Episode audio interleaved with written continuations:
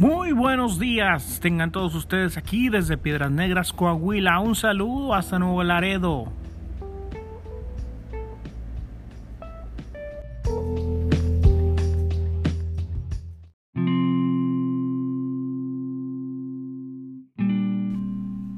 Muy buenos días, tengan todos ustedes. Bienvenidos a nuestro programa, tan solo unos minutos en adoración. Hace algunos meses platicaba con una persona en Nuevo Laredo y este hombre me contaba parte de su testimonio, un testimonio que de verdad me dejó impactado. Y este hombre me decía algo como esto, y quiero mencionártelo de esta manera. Él me decía algo como esto: yo crecí en la iglesia, mis papás eran predicadores, me gustaba ir a la iglesia. Sin duda era una de las sensaciones más hermosas que pude tener yo de niño, en mis recuerdos. Crecí con los jóvenes, iba a las juntas de jóvenes, a los campamentos. No era algo que no me gustara o que me desagradara, me gustaba ir a las juntas. Pero conforme fueron pasando los años, fue algo cambiando en mí. A la edad de 22 años entré a trabajar en la policía ministerial de Reynosa. Y me iba bien económicamente. Ya me había casado. Ya estaba por tener mi primer hijo. Pero a los 2 años, a mis 24 años, me ascienden, me suben de puesto. El comandante tuvo que retirarse y pues yo era el segundo al mando. Así que pues me ofrecieron el puesto. Obviamente era más ganancia. Así que acepté esa oportunidad y me ascendieron a comandante a mis 24 años. Son tan solo 2 años de estar laborando en la policía ministerial en Reynosa. Pero muchas cosas cambiaron en ese tiempo cuando a mí me ascienden. Me cambian, me suben el salario, pero obviamente tenía más responsabilidades y me habían cambiado el turno para el turno de la noche. Así que mis primeros días como comandante tenía que dar algunos rondines por la ciudad. Así que un día normal, entraba a las 12 de la noche, salía a las 8 de la mañana. Así que llegué a las 12, tomé una camioneta, agarré a 3 hombres. Yo tenía a 50 hombres a mi cargo. Así que 3 de ellos los elegí para que fueran conmigo a dar la vuelta o el rondín por la ciudad. Agarramos algunas armas y nos pusimos nuestro blindaje, porque teníamos que andar obviamente con nuestras armas. Así que cuando nos subimos a la camioneta, salimos de la base. No pasaron ni 3 cuadras, hermano. No pasaron ni 3 cuadras cuando 2 camionetas pick-up nos interceptan. Y obviamente no íbamos a poder con ellos. Muchos hombres se bajaron de esa camioneta, no los conté, no sabía cuántos hombres eran, hermano, pero obviamente no íbamos a poder contra ellos. Así que nos bajaron de la camioneta, nos quitaron nuestras armas, nuestra protección, nos vendaron los ojos y nos llevaron. No supe cuánto tiempo, no supe si fueron horas, minutos, no sé, pero fue mucho tiempo. Ese día, dice el hermano, vi cosas tan desagradables que la verdad hasta hoy no he podido olvidarlas, hermano. No lo voy a decir por respeto lo que vi, pero ese día yo vi cómo torturaron a mis amigos, a mis compañeros de trabajo. Ese día vi cómo ellos perdieron la vida. Pero mientras yo estaba en ese lugar, vendado de mis ojos, me quitaban la venda, me las ponían, me movían, me golpeaban, pero nunca me mataron. Pero yo tenía en mi mente que ese era mi destino, morir en ese instante. Yo sabía que ya no iba a ver a mi familia. Yo sabía que ya no volvería a ver a mi hijo, a mi esposa. Así que yo, mientras estaba en esa situación, yo recordaba aquellos momentos cuando estuve en la iglesia. Recordaba las juntas unidas, recordaba a mi papá predicando, a mi mamá dando las clases. Y en ese instante yo decía, ¿cómo fue posible? ¿Cómo ¿Cómo pude haber yo llegado hasta aquí? Si yo iba bien, iba por el buen camino, ¿por qué? ¿Por qué me pasó esto?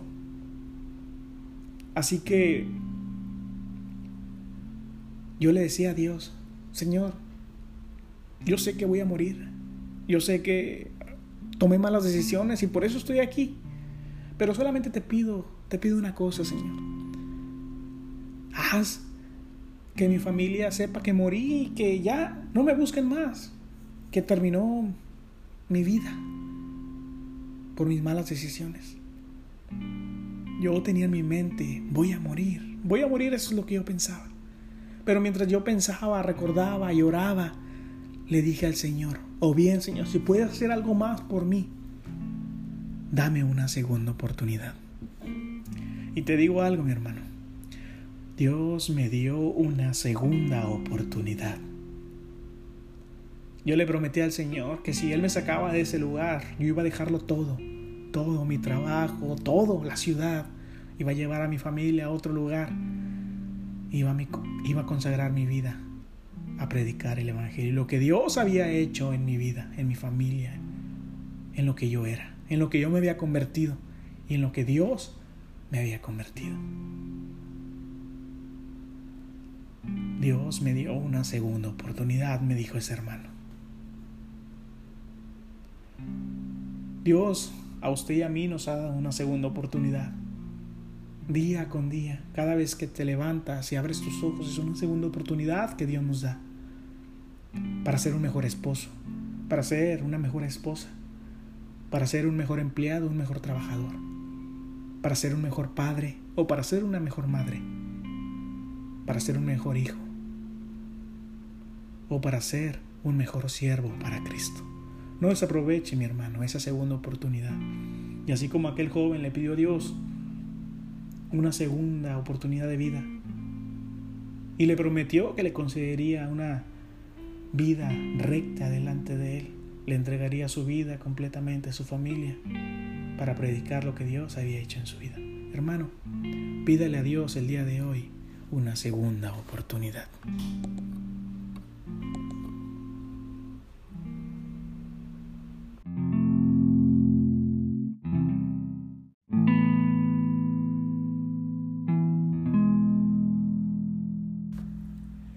Dios te bendiga, mi hermano, en esta hermosa mañana. Seas bienvenido a un episodio más de nuestra serie de sermones. Tan solo unos minutos en adoración. Fíjate que estaba leyendo en la epístola de Pedro, en la primera epístola de Pedro, capítulo 1, versos del 3 al 9. Y me metí un poquito en el contexto y quiero compartírtelo en esta mañana. Los cristianos del primer siglo continuaban caminando, continuaban creyendo y obedeciendo el mandato que Dios les había dado. Y Pedro les escribe a los expatriados. Pero mi pregunta es, ¿quiénes son los expatriados?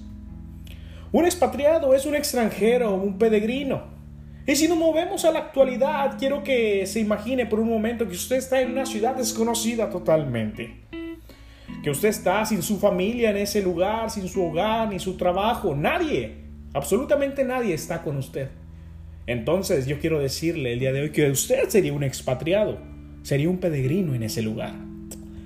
Los judíos que se habían convertido al cristianismo habían sido echados, habían sido expulsados de su tierra. Y ahora, esos cristianos que habían sido expulsados estaban viviendo en Ponto, en Galacia, en Asia, en Capadocia y en Bitinia. Y es interesante cómo Pedro los llama, los expatriados. Pero más adelante, me llama la atención porque más adelante Pedro nos va a decir que tú y yo somos esos expatriados, esos peregrinos o extranjeros. Y Pedro lo dice con un propósito, y ese propósito es que usted y yo debemos vivir como peregrinos en esta tierra.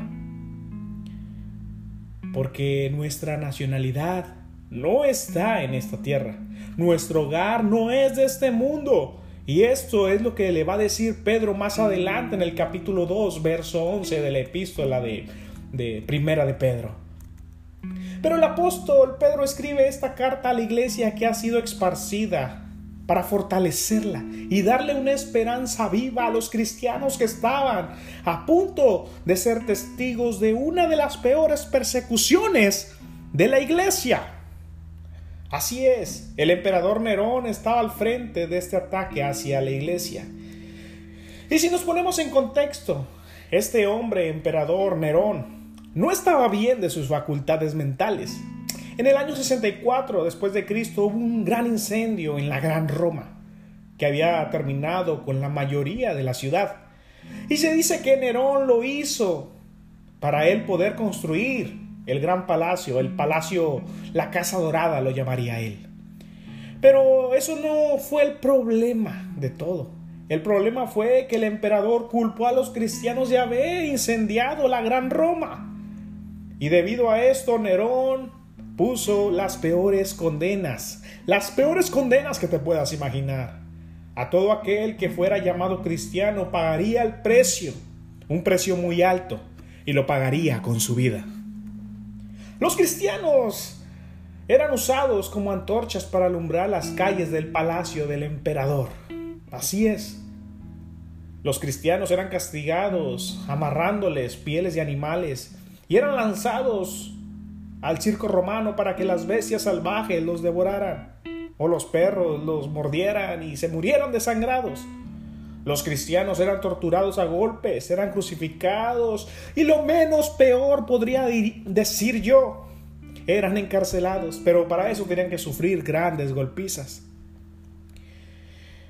Y ahora sí, mi hermano, podemos entender un poco, tan solo un poquito mejor a la iglesia del primer siglo.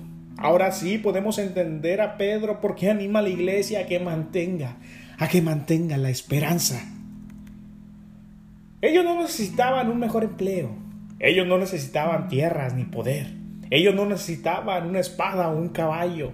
Ellos necesitaban esperanza.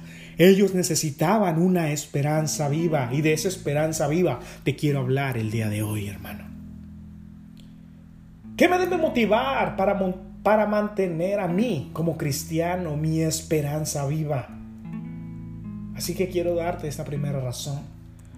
Lo que me debe motivar a mí para mantener esa esperanza es saber que somos renacidos para tener una esperanza viva y una gran herencia. Y ahora sí podemos ver un poco mejor cómo la iglesia del primer siglo vivía.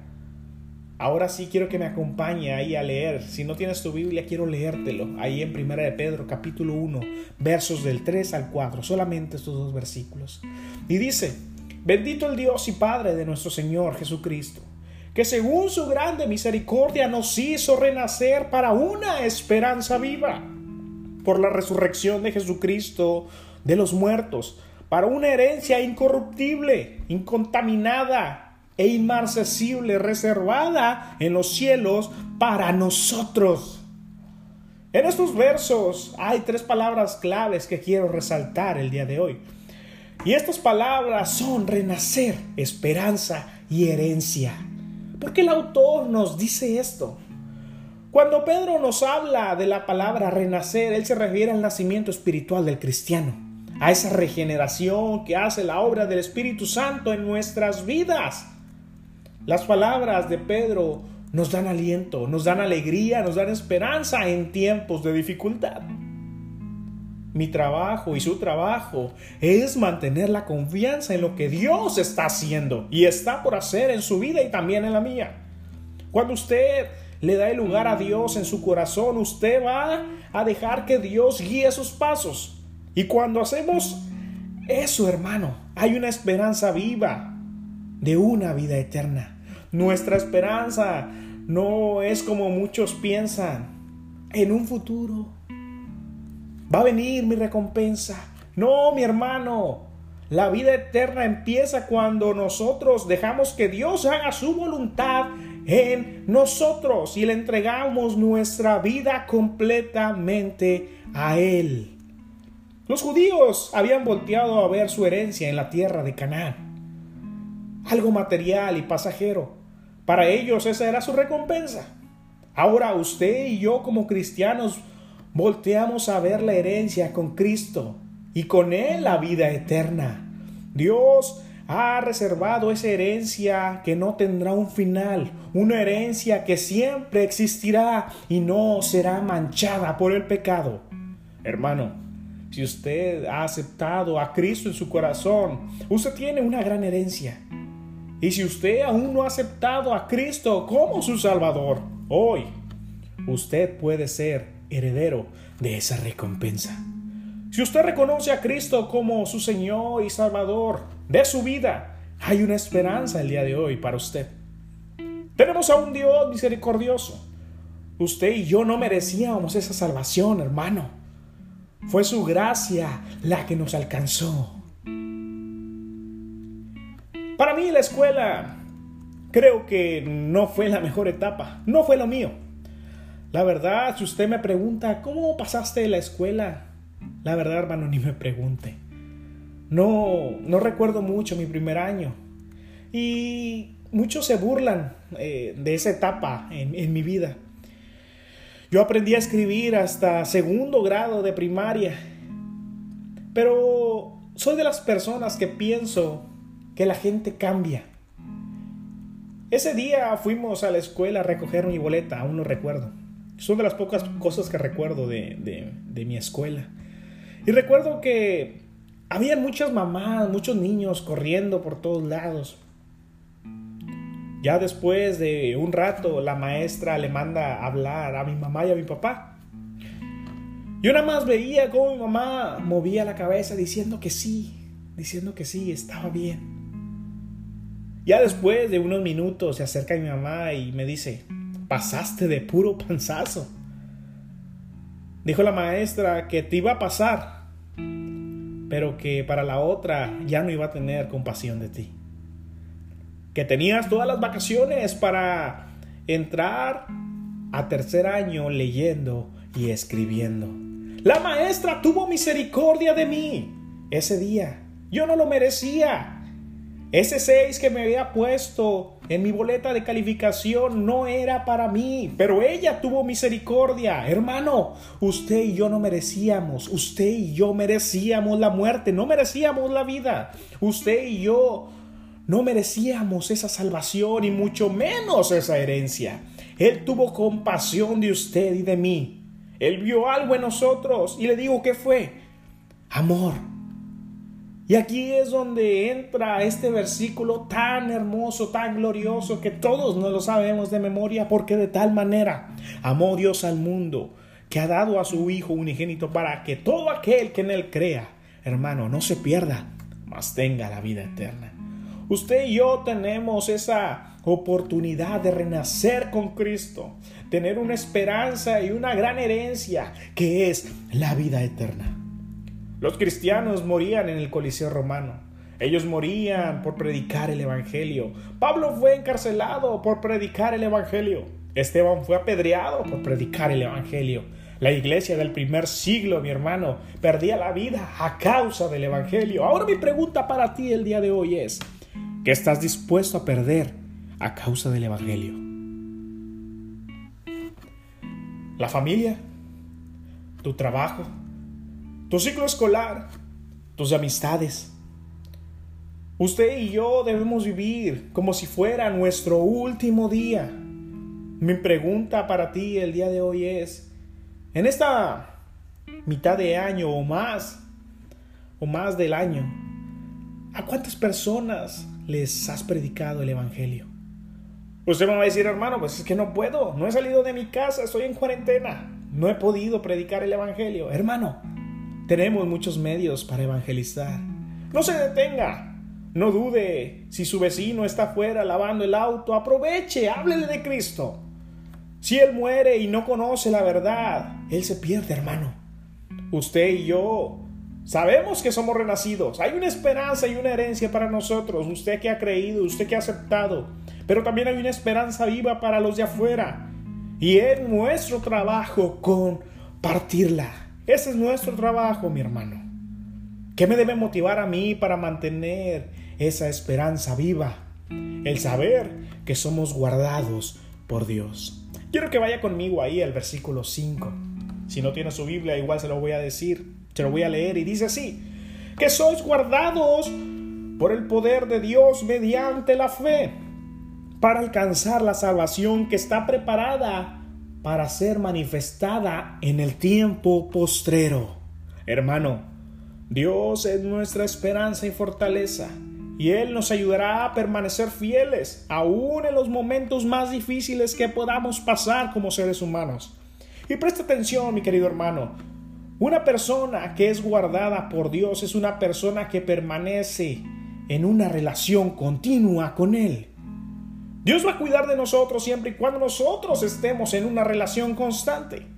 No solamente los domingos, no solamente los miércoles de oración, sino cada día, cada hora, cada minuto. Hermano, Dios cuida de los suyos. Ahora tenemos otra pregunta. ¿Por qué el verso 5 nos habla del tiempo postrero? Este día postrero o tiempo después se refiere al día del juicio, el día final, como lo vemos en Romanos capítulo 14, verso 10. Pero tú, ¿por qué juzgas a tu hermano? O tú también, ¿por qué menosprecias a tu hermano? Porque todos compadeceremos, dice, ante el tribunal de Cristo. Porque está escrito: vivo yo, dice el Señor, que ante mí se doblará toda rodilla y toda lengua confesará a Dios. Creo que todos sabemos que solamente hay dos caminos. Solamente hay dos caminos, no hay un tercer camino. El camino de la salvación, el camino de la salvación eterna y el de la condenación eterna. Y solamente tú puedes tomar la decisión de qué camino vas a elegir. Nadie más puede elegir por ti, ni tu esposa, ni tus hijos, ni tu vecino, nadie. La salvación es personal. Ni tu esposa ni tus hijos pueden elegir tu camino. Ahora mi pregunta para ti el día de hoy es: ¿qué camino vas a elegir? Como cristianos vamos a sufrir, hermano. Somos peregrinos en este mundo. Nuestro hogar no está en esta tierra. Vamos a tener que soportar dificultades, por supuesto que sí. Quizás persecución o quizás una muerte violenta. Quizás sí. Pero si usted ha aceptado a Jesús en su corazón como su Señor y Salvador, no tiene nada que temer. ¿Y sabes por qué? Porque hemos recibido esa recompensa que se nos ha sido prometida. Hace unos 6 años estaba en la universidad y recuerdo que teníamos una práctica en el laboratorio. Era una práctica individual, así que saqué del almacén un PLC, mis cables, una fuente de alimentación, y comencé a hacer mi práctica. Pero cuando saco mi laptop no tenía batería, así que la puse a cargar ahí mismo en el laboratorio y pasé el programa en el PLC. Después de una hora terminé mi práctica. Le hablé al profesor, al maestro, para que viniera a revisarme y que viera que ya había terminado. Así que Él nos dijo: los que han terminado se pueden ir y nos vemos hasta el lunes. Así que pues yo andaba deprisa porque pues quería ir a ver a mi novia, que en ese entonces que era mi novia, que hoy en día es mi esposa. Así que andaba a las prisas, guardé yo todo, entregué lo al almacén, lo que había sacado, y me fui. Ya después de que fui a cenar con mi novia, llegué a la casa y saqué mi mochila para ver las tareas que tenía para la siguiente semana. Pero adivine qué pasó, mi hermano. Ya eran como las 11 p.m., 11 de la noche. Saqué mi mochila para revisar las tareas y adivine qué. No tenía mi laptop. La había dejado en el laboratorio, cargando. Sentí esa sensación cuando se te pierde el celular o cuando se te pierden las llaves.